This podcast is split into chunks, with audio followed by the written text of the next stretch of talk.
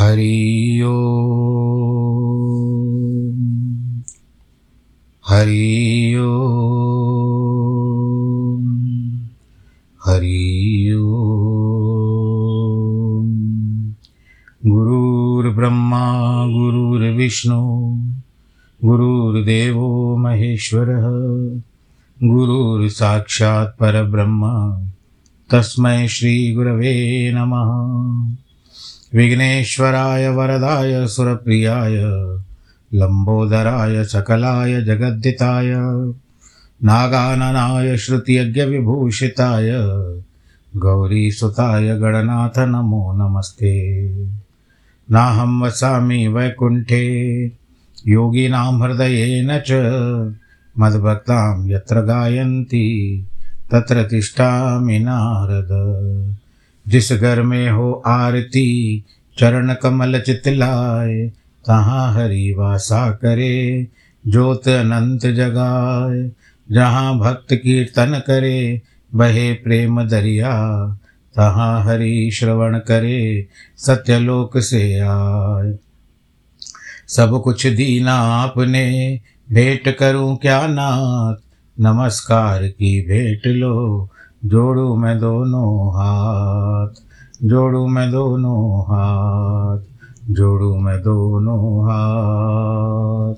शान्ताकारं भुजगशयनं, पद्मनाभं सुरेशं, विश्वाधारं गगनसदृशं, मेघवर्णं शुभाङ्गं, लक्ष्मीकान्तं कमलनयनं, योगिविरदानगम्यं वंदे विष्णुं भवभयहरं सर्वलोकैकनाथं।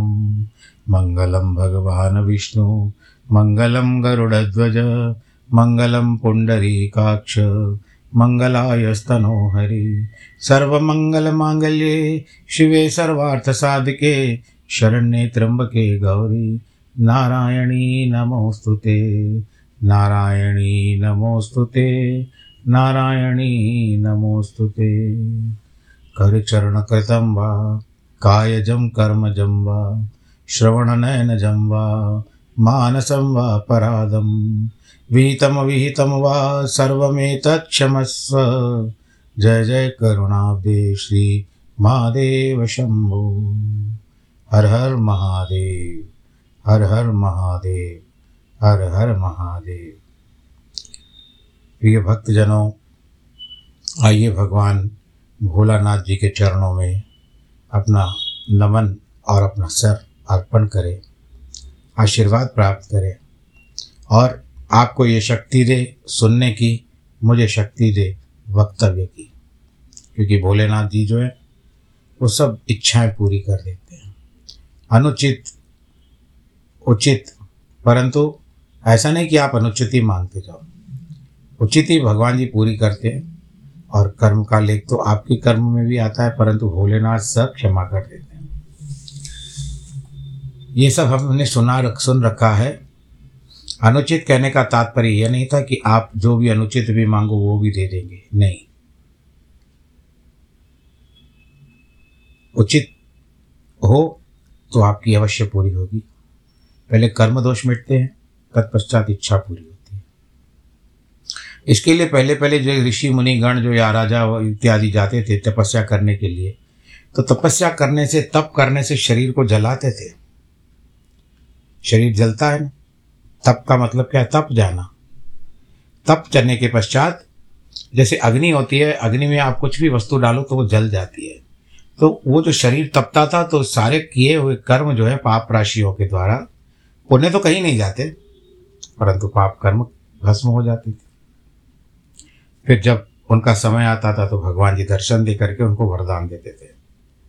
अपने आप को उस योग्य बनाओ कि आप भगवान से मांग सको। मांगना तो आपके हक में है, आपका फंडामेंटल राइट है। परंतु मांगो तो कुछ ढंग का मांगो। हर एक चीज़ के लिए झोली फैला करके खड़े हो।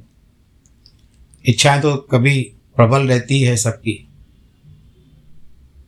ये इच्छा पूरी हुई नहीं कि दूसरा डाल दिया, दूसरा हुआ नहीं कि कि जैसे भगवान आपके लिए बैठे हुए हैं हैं सारे संसार के, हैं सारे विश्व का, ऐसे कोई बात नहीं है। कण कण के हैं भगवान परंतु आप भी तो अपना विचार करिए। आज भगवान भोलेनाथ का शिव जी के लिंग एवं साकार विग्रह की पूजा के रहस्य और महतत्व का वर्णन करते हैं। सूत जी बताते हैं कि हे शौनक आदि ऋषियों जो श्रवण, कीर्तन और मनन। श्रवण का अर्थ होता है सुनना। कीर्तन का होता है कि जिस तरह से मैं भगवान जी का कथा शुरू करने से पहले ये भी एक कीर्तन है और उसके पहले भगवान जी का नाम लेता हूँ। ये सब होता है और मनन, यानी आपने मन से किया हुआ। इन तीनों साधनों के अनुष्ठान में समर्थ न हो तो। और कईयों का एक स्थान पर बैठ कर के कथा सुनने का मन भी नहीं करता है। इधर उधर भटकते रहते हैं। भटकने का भी छोड़ दो। पाँच मिनट फिर सुनेंगे, फिर पाँच मिनट के बाद आकर के अगर मेरी कथा भी आपके पास आती होगी, आप पाँच मिनट सुनते हो या फिर नहीं सुनते हो, फिर दस मिनट के बाद सुनते हो। तो एक स्थान पर कईयों को बैठना नहीं आता। ये तो आधे घंटे की बात है। परंतु आप बताइए कि जो कथा कीर्तन में आते हैं, सत्संग में आते हैं साधु संतों के कथा कीर्तन या भागवत की कथा होती है या कुछ ऐसे पुराण की कथा होती है, जिसमें तीन घंटे का समय होता है, क्या करते हैं वहाँ पर? तो बस यही विचार कर लीजिए कि जो अब नहीं कर सकता, हम उन बात पे नहीं जाएँगे, क्यों नहीं बैठते, क्या नहीं करते? सबका अपना अपना स्वभाव।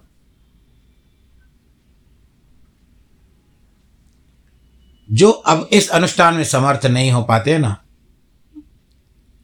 वो भगवान शंकर जी के लिंग एवं मूर्ति स्थापना के लिए नित्य उसकी पूजा करे, संसार सागर से पार हो सकता है। वंचना अथवा छलना करते हुए अपनी शक्ति के अनुसार धनराशि ले जाए और उसे शिवलिंग अथवा शिव मूर्ति की सेवा के लिए अर्पित कर दे। नहीं हो सकता है सत्संग, कीर्तन, सुनना, कोई बात नहीं। अब जैसे शाहू, जो गरीब है, साहूकार दे सकता है, देने वाले को जो शक्ति है दे सकता है। पर जो निर्धन है, गरीब है, उसकी इच्छा है कि मैं भी कुछ करूँ तो वहाँ जाकर के सेवा कर सकता है, मंदिर बनाने में मजदूरी का काम कर सकता है। सेवा किसी भी भाव से करो, पर मेवा, मन में मेवा आए उस बात की चिंता मत करो, लोभ मत करिए। शिव मूर्ति सेवा के लिए अर्पित कर दे, साथ ही निरंतर उस लिंग एवं मूर्ति की पूजा भी करे। उसके लिए भक्ति भाव से मंडप हो, गोपुर हो, तीर्थ मठ एवं क्षेत्र की स्थापना करे। उत्सव रचाए, वस्त्र, गंध, पुष्प, धूप, दीप तथा पुआ और शाक आदि व्यंजनों से युक्त भांति भांति के भक्ष्य भोजन अन्न नैवेद्य के रूप में समर्पित करे। छत्र, ध्वजा, व्यंजन, चमर तथा अन्य अंगों सहित राजोपचार की पूजा भांति सब समान भगवान शिव के लिंग एवं मूर्ति को चढ़ाए। प्रदक्षिणा करें, नमस्कार करें, यथाशक्ति जप करे। आह्वान से लेकर के विसर्जन तक कार्य प्रतिदिन भक्तिभाव से संपन्न करे। इस प्रकार शिवलिंग अथवा शिव मूर्ति में भगवान शंकर की पूजा करने वाला पुरुष श्रवण आदि साधनों का अनुष्ठान न करे तो भी भगवान शिव की प्रसन्नता से सिद्धि प्राप्त कर लेता है। पहले बहुत से महात्मा पुरुष लिंग एवं शिव मूर्ति की पूजा करने मात्र से ही भव बंधन से मुक्त हो चुके हैं। ऋषि पूछते हैं कि मूर्ति में सर्वत्र देवताओं की पूजा होती है, लिंग में क्यों नहीं होती? परंतु भगवान शिव की पूजा सब जगह मूर्ति में और लिंग की ही क्यों भी क्यों की जाती है। सूत जी ने कहा, मुनीश्वरों तुम्हारा यह प्रश्न तो बड़ा ही पवित्र और अत्यंत अद्भुत है। इस विषय में महादेव जी की वक्ता हो सकते हैं। बताने वाले केवल महादेव जी है। दूसरा कोई पुरुष कभी और नहीं, इसका प्रतिपादन नहीं कर सकता। इस प्रश्न के समाधान के लिए भगवान शिव ने जो कुछ कहा है, उसे मैंने गुरु जी के मुख से जिस प्रकार सुना है, उसको मैं तुमको वर्णन करता हूँ। एकमात्र भगवान शिव ही बर ब्रह्म स्वरूप, निष्कल, निराकार, कहे गए हैं। रूपवान होने के कारण उन्हें सकल भी कहा गया है। इसीलिए वे सकल और निष्कल दोनों हैं। उपस्थित, अनुपस्थित। शिव के निष्कल निराकार होने के कारण ही उनकी पूजा का आधारभूत लिंग भी निराकार ही प्राप्त हुआ है। अर्थात, शिवलिंग शिव के निराकार स्वरूप का प्रतीक है। इसी तरह, शिव के सकल या साकार होने के कारण उनकी पूजा का आधारभूत विग्रह साकार प्राप्त होता है। अर्थात, शिव का साकार विग्रह उनके साकार स्वरूप को प्रतीक होता है। सकल और अकल, समस्त अंग आकार सहित साकार और अंग आकार सर्वथा रहित निराकार। रूप होने से वे ब्रह्म शब्द से कहे जाने वाले परमात्मा हैं। यही कारण है कि सब लोग लिंग, निराकार और मूर्ति साकार दोनों में ही सदाशिव की पूजा करते हैं। शिव के भिन्न जो दूसरे दूसरे देवता हैं, वे साक्षात ब्रह्म नहीं है। इसीलिए कहीं भी उनके लिए निराकार लिंग नहीं उपलब्ध होता। पूर्व काल में बुद्धिमान ब्रह्मपुत्र सनत कुमार मुनि ने मंदराचल पर्वत पर नंदिकेश्वर से इसी प्रकार का प्रश्न किया था। सनत कुमार कहते हैं, भगवान शिव से भिन्न जो देवता हैं, उन सब की पूजा के लिए सर्वत्र प्राय वेर मूर्ति मात्र है। अधिक संख्या में देखा और सुना जाता है। केवल भगवान शिव की पूजा ही लिंग में और मूर्ति में दोनों में उपयोग, दोनों का उपयोग होते हुए देखा है। इसीलिए, हे कल्याण में नंदिकेश्वर जी, इस विषय में जो तत्व की बात हो, वह मुझे इस प्रकार बताइए कि मुझे अच्छी तरह से समझ में आ जाए। नंदिकेश्वर ने कहा, निष्पाप ब्रह्म कुमार आपके इस प्रश्न का हम जैसे लोगों के द्वारा उत्तर नहीं दिया जा सकता। क्योंकि ये गोपनीय विषय है, लिंग साक्षात ब्रह्म का प्रतीक है। तथापि आप शिव भक्त हैं, इसीलिए इस विषय में भगवान शिव जी ने जो कुछ मुझे बताया है, मैं आपको बताता हूँ। भगवान शिव ब्रह्म स्वरूप और निष्कल निराकार हैं। इसके लिए उन्हीं की पूजा में निष्कल लिंग का उपयोग होता है। संपूर्ण वेदों का भी यही मत है। सनत कुमार कहते हैं कि महाभाग योगींद्र आपने भगवान शिव तथा दूसरे देवताओं के पूजन में लिंग और वेर के प्रचार का, यानी मूर्ति का जो रहस्य विभाग पूर्वक बताया है, वह यथार्थ है। इसलिए लिंग और वेर की यदि उत्पत्ति का जो उत्तम उत्तम वृत्तांत है, उसी को मैं उस समय, इस समय सुनना चाहता हूँ। लिंग किस तरह से प्रकट हुआ है? इसका प्रसंग मुझे सुनाएँगे? इसके उत्तर में नंदकेश्वर ने, भगवान महादेव के निष्कल स्वरूप लिंग के आविर्भूक भाव यानी उत्पन्न होने का प्रसंग सुनाना आरंभ कर दिया। उन्होंने कहा कि ब्रह्मा तथा विष्णु के विवाद, देवताओं की व्याकुलता एवं चिंताओं, देवताओं के दिव्य कैलाश शिखर पर गमन, उसके लिए चंद्रशेखर महादेव का स्तवन, देवताओं से प्रेरित हुए महादेव जी का ब्रह्मा और विष्णु के विवाह स्थल में आगमन तथा दोनों के बीच में निष्कल आदि अंतरहित भीषण अग्निस्तंभ के रूप में उनका आविर्भाव आदि प्रसंगों की कथा कही।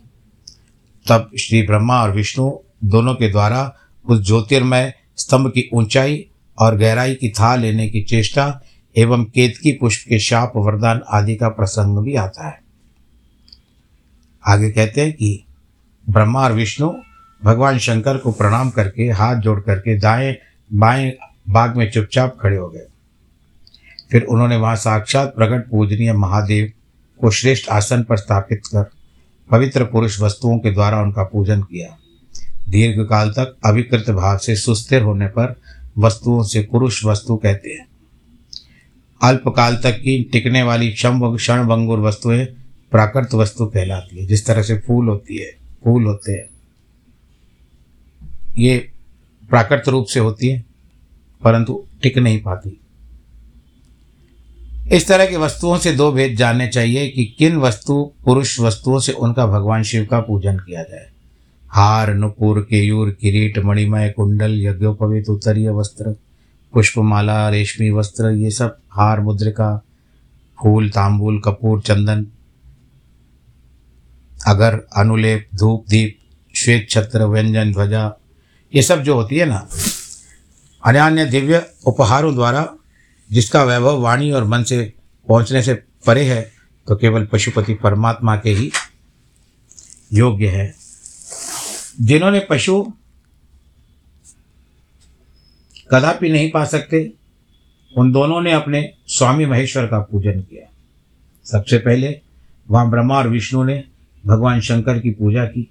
इससे प्रसन्न होकर भक्तिपूर्वक भगवान शिव ने उनको नम्रतापूर्वक खड़े होकर कहा हे पुत्रो, आज का दिन एक महान है।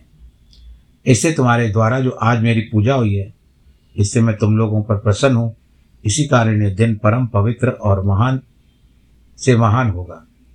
आज की तिथि शिवरात्रि के नाम से विख्यात होकर मेरे लिए परम प्रिय होगी।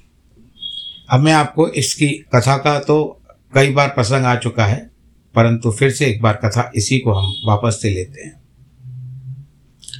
एक समय भगवान विष्णु और ब्रह्मा जी में ठन गई ब्रह्मा जी कहते थे, संसार में मैं पूजनीय हूँ, सबसे बड़ा है। विष्णु भगवान जी नहीं मानते थे। विष्णु भगवान ने कहा, नहीं, आप मेरे नाभि के द्वारा उत्पन्न हुए। सर्वप्रथम मैं हूँ, मैं था, हूँ। लोग मेरी पूजा अर्चना करते हैं, मुझे श्रेष्ठ मानते हैं। तो ब्रह्मा जी और को क्रोध आ गया, वो युद्ध के लिए तत्पर हो गए। विष्णु जी ने देखा कि चलो इस बात का है तो मैं भी युद्ध कर लेता हूँ। अब ये दोनों आपस में युद्ध करने लगे, पदवी के लिए। जब पदवी के लिए युद्ध करने लगे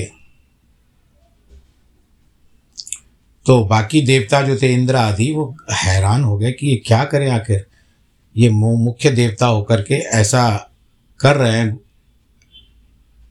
तो हम किस तरह से इनको कैसे संभाल पाएँगे? और हम तो ठहरे इनके, यानी ये पूर्वज है हमारे, दोनों ही। हम इनके अनुयायी हैं, और हमको भी पता नहीं कि कौन बड़ा है। बहुत प्रयत्न किया देवताओं ने मनाने के लिए, परंतु दोनों ने नहीं मानी। तब कहते, एक और स्वरूप है, त्रिमूर्ति का, ब्रह्मा विष्णु के शिवा भगवान भोलेनाथ जी, शिव जी है। भगवान भोलेनाथ जी के पास गए। और हाथ जोड़ करके प्रणाम करते हुए आशीर्वाद लिया। कहते, अब इस मुसीबत से आप ही निकालिए प्रभु हमको। भोलेनाथ जी ने कहा, चलो, चलता हूँ। भोले वाले हैं ना, वैसे भी। आ गए उस स्थान पर जहाँ दोनों का युद्ध हो रहा था, भगवान जी उनके बीच में प्रकट हो गए। तब भगवान शिव जी को बीच में उपस्थित देख करके ब्रह्मा और विष्णु ने थोड़ी देर के लिए युद्ध को रोक दिया। कहते, किस बात के लिए आपका युद्ध हो रहा है भाई? बताइए तो सही मुझे। ब्रह्मा जी कहते हैं मैं सर्वश्रेष्ठ हूँ, मैं बड़ा हूँ। विष्णु जी ने कहा, प्रभु, आप बताइए, कौन बड़ा है? कहते, इसका उत्तर मैं तो तुम, आप दोनों की परीक्षा लेने के उपरांत ही बताऊँगा। ठीक है, हम सज हैं, हम तैयार हैं। क्या परीक्षा आप लेना चाहते हैं? कहते, रुक जाइए, परीक्षा का मैं विचार करता हूँ। ऐसा कह करके भगवान जी साक्षात रूप से तो वहीं खड़े हो गए। परंतु उन्होंने अपना एक शिवलिंग उत्पन्न कर दिया। एक स्तंभ बढ़ा दिया। एक बहुत बड़ा स्तंभ बना दिया। और भाई, यहाँ से जैसे हम लोग कुतुब मीनार ऊपर तक नहीं देख सकते, वैसे शिवलिंग तो और भी उससे बड़ा था। चार मीनार नहीं देख सकते, वो तो उससे भी बड़ा था। चार मीनार तो फिर भी कहते हैं कि यहाँ पर ही देख लिया हो गया। अंत दिखाई देता है, कुतुब मीनार का भी अंत दिखा दिखाई देता है, परंतु शिवलिंग का कोई अंत नहीं दिखाई दे रहा। था इतनी ऊंचाई। तब शिव जी ने कहा, मैं आप दोनों को एक एक दायित्व देता हूँ, ज़िम्मेदारी देता हूँ, उसको पूरा करके आइए। कहते, बताइए, क्या दायित्व दिया है? कहते, ये जो मैंने स्तंभ बनाया है, शिवलिंग का है मेरा। अब मैं आपको इस बात की बात बताता हूँ कि ब्रह्मा जी जो आएँगे, जो जाएँगे अंत तक, यानी ऊपरी छोर पे जाएँगे और अंत कहाँ पर है? वो ढूंढ करके लाएँगे। तत्पश्चात भगवान विष्णु जो हैं, वो पृथ्वी में जाएँगे, पाताल तक जाएँगे। कहाँ से आरंभ होता है? उसका पता लगाएँगे और दोनों आकर के मुझसे कहेंगे। जिसकी बात अच्छी लगी, जिसने उत्तर दिया, सही उत्तर दिया, वो सर्वश्रेष्ठ हो जाएगा। मैं हम सब प्रतीक्षा करते हैं, आप लोग जाइए। वर्मा जी चले ऊपर। अंत ढूँढने, विष्णु जी गए नीचे, प्रारंभ ढूँढने। आदि। जब पहुँचते ही नहीं है, भगवान शिव जी, जो शिवलिंग के आकार में वहाँ पर उपस्थित थे, भगवान नारायण जितना नीचे जाते हैं तो शिवलिंग और बढ़ता जाता है। आदि नहीं मिल रहा है। बहुत प्रयत्न किया। भगवान विष्णु जी कहते हैं कि इसमें बड़ाई कौन सी बात है? अगर आज हम भगवान शंकर जी की को महत्व देते हैं और ब्रह्मस्वरूप मानते हैं और ये देख भी रहे हैं कि हम उनका आदि नहीं ढूंढ पा रहे हैं तो मैं क्यों व्यर्थ प्रयत्न करूँ? क्योंकि मान बढ़ाई कुछ नहीं होती है। मैं अपना मान रखने के लिए शिव जी का मान कम करूँ? कोई बड़ी बात नहीं है, ऐसे ढूंढ सकते हैं। प्रारंभ। लेकिन मैं ढूंढा ढूंढूँगा नहीं, क्योंकि हरि और हर एक ही है। बोलो, हरि हर भगवान की जय। अगर मैं ढूंढ मैंने ढूंढ भी लिया तो मुझे भगवान हर का मैं हरि हूँ, मुझे भगवान हर का अपने ऐसी नीचा करना उचित नहीं लगता। क्योंकि वो मेरे सखा है, मेरा स्वरूप है। हम दोनों एक दूसरे के स्वरूप हैं। तो भगवान विष्णु ने जो प्रतिस्पर्धा थी या प्रतियोगिता थी, उसको बीच में अवरुद्ध करके, छोड़ करके, वापस लौट करके आ गए। और आकर के भोलेनाथ के समक्ष खड़े हो गए।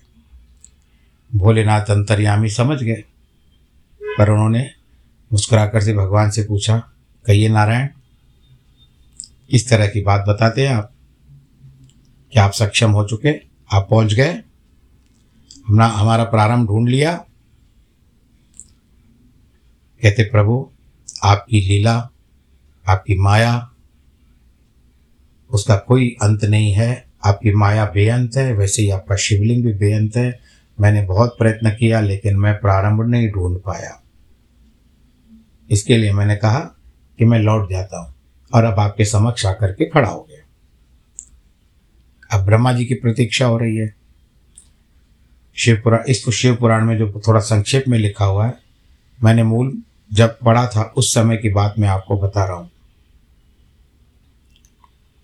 तब की बात है तो ब्रह्मा जी की बात है, यहाँ ब्रह्मा जी ऊपर चलते जा रहे हैं, जितना ऊपर जा रहे हैं, उतना देखते हैं कि वो शिवलिंग का आकार स्तंभ का आकार बढ़ता जा रहा है।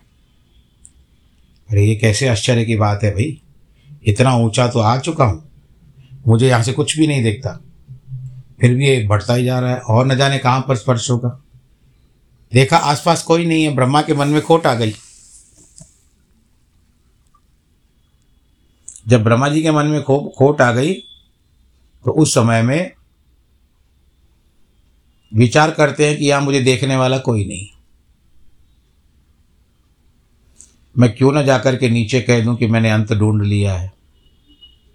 ऐसा विचार कर रहे थे तो रास्ते में जैसे लौट रहे थे, कहते, कोई साक्षी तो होना चाहिए। साक्ष्य होना चाहिए, मैं बता सक तो कहते हैं, गौ माता मिली और केतकी का फूल मिला। उन दोनों को मिला लिया कि मेरी भी पदवी बढ़ जाएगी, आप दोनों को भी मैं महान बना दूँगा। ऐसा कह करके गौ माता के साथ आ गए। जब आ गए और केतकी का फूल भी था। भगवान शंकर जी ने पूछा, ब्रह्मदेव बताइए, अंत भला तो सब भला? ऐसा होता है ना? तो अब बताइए कि आपने अंत ढूंढ लिया। कहते, प्रभु, कोई बड़ी बात नहीं थी। थोड़ा सा समय लगा, परंतु अंत अंततः मैंने अंत ढूंढ लिया। और ये देखिए, मेरे साथ गौ माता में लेकर आया हूँ, विश्वास के साथ, और केतकी के फूल को भी लेकर के आया हूँ। इन दोनों को, इन दोनों ने मुझे वहाँ तक मुझे सहायता की, अंत तक सहायता की, और ये दोनों भी मेरे साक्ष्य हैं कि मैंने अंत देखा है। ये उचित बात है। भगवान शंकर जी ने दो मिनट मौन कर लिया, आँखें बंद की, ध्यान लगाया, मन में विचार करते हैं कि सर्वसमर्थ नारायण जी, उन्होंने आकर के कहा कि वो ढूंढ नहीं पाया आदि। परंतु ये ब्रह्मा जी कहाँ तक पहुँचे, देखे तो सही? तब वो देखते हैं कि ब्रह्मा जी तो अभी तक आधे पे भी नहीं गए थे। और आधे से ही, आधे मार्ग से ही लौट करके आए हैं और यहाँ पर आकर के कहता, बताते हैं कि इन्होंने अंत ढूंढ लिया।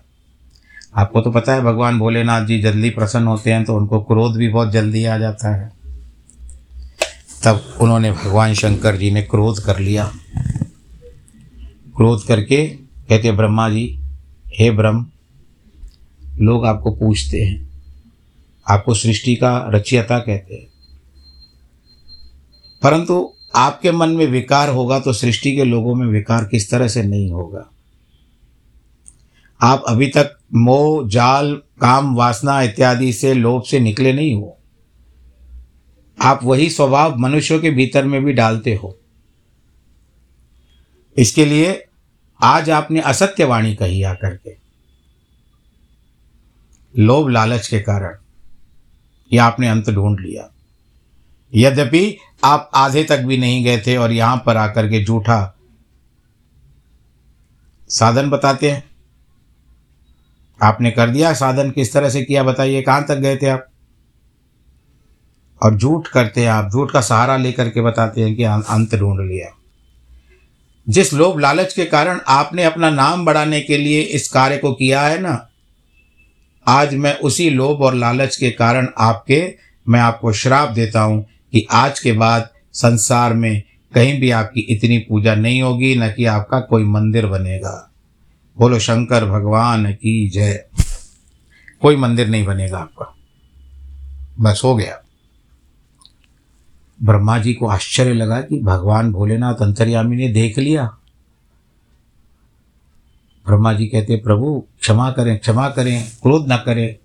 आपका क्रोध मैं सह नहीं सकता। मुझ पर दया करें। लोभ लालच किसको नहीं होता? मैं लोभ के वश होकर के मैंने प्रभु आपसे असत्य वचन कह दिया। मुझे क्षमा करो। कुछ तो स्थान दीजिए संसार की जगह पर। तब भगवान शंकर जी ने कहा, एक वरदान देता हूँ क्योंकि तुमने अपने कर्म का प्रायश्चित किया है। अपने भूल को सुधारा है।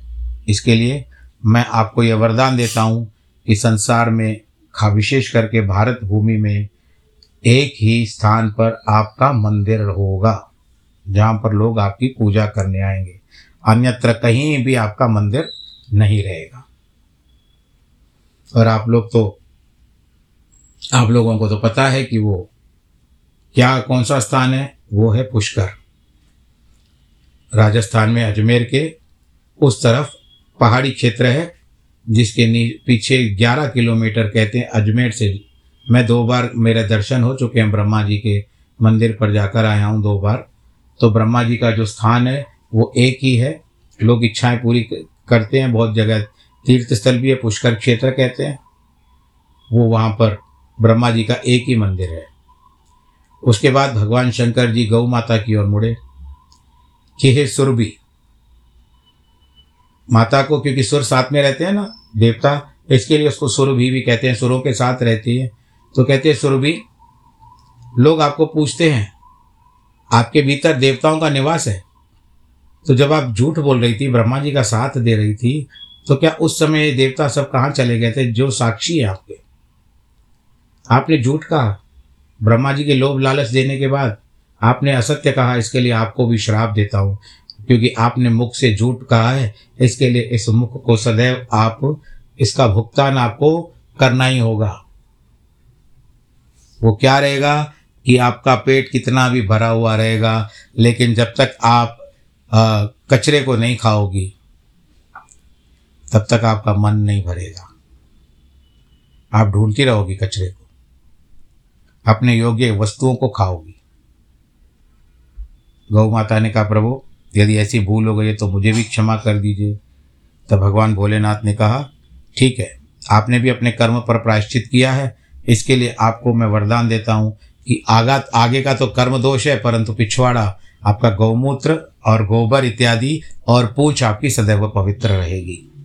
फिर केतकी के फूल को कहते हैं कि आप भी ब्रह्मा जी की बातों में आ गए इसके लिए मैं आपको भी श्राप देता हूँ कि पूजा में आपका प्रयोग होगा ही नहीं। तब क्षमा मांगने पर भगवान भोलेनाथ ने कहा कि शिवरात्रि के दिन जो आपको मुझ पर अर्पण करेगा, मैं उसके ऊपर प्रसन्न हो जाऊँगा। तो ये थी शिवलिंग की कथा। बाकी भी कथा है, पर आज की कथा का प्रसंग हम यहीं पर रोकते हैं। भगवान भोलेनाथ जी ना, सबके घर में बहुत अच्छा करे, स्वच्छ करें। आनंद के साथ आपके मन स्वच्छ को रखोगे तो भगवान जी बैठेंगे। उसी तरह से स्वच्छ रखो मन, शिव जी को बिठाए, हरिहर का ध्यान करो और अपना अच्छा समय बिताओ, अच्छी अच्छी योग्यता पाओ। बस आपको जिनके जन्मदिन और वैवाहिक वर्षगांठ है, उन सबको ढेर ढेर ढेर बधाई और इसी प्रकार से आज की कथा को पूरा करते हैं। नमो नारायण।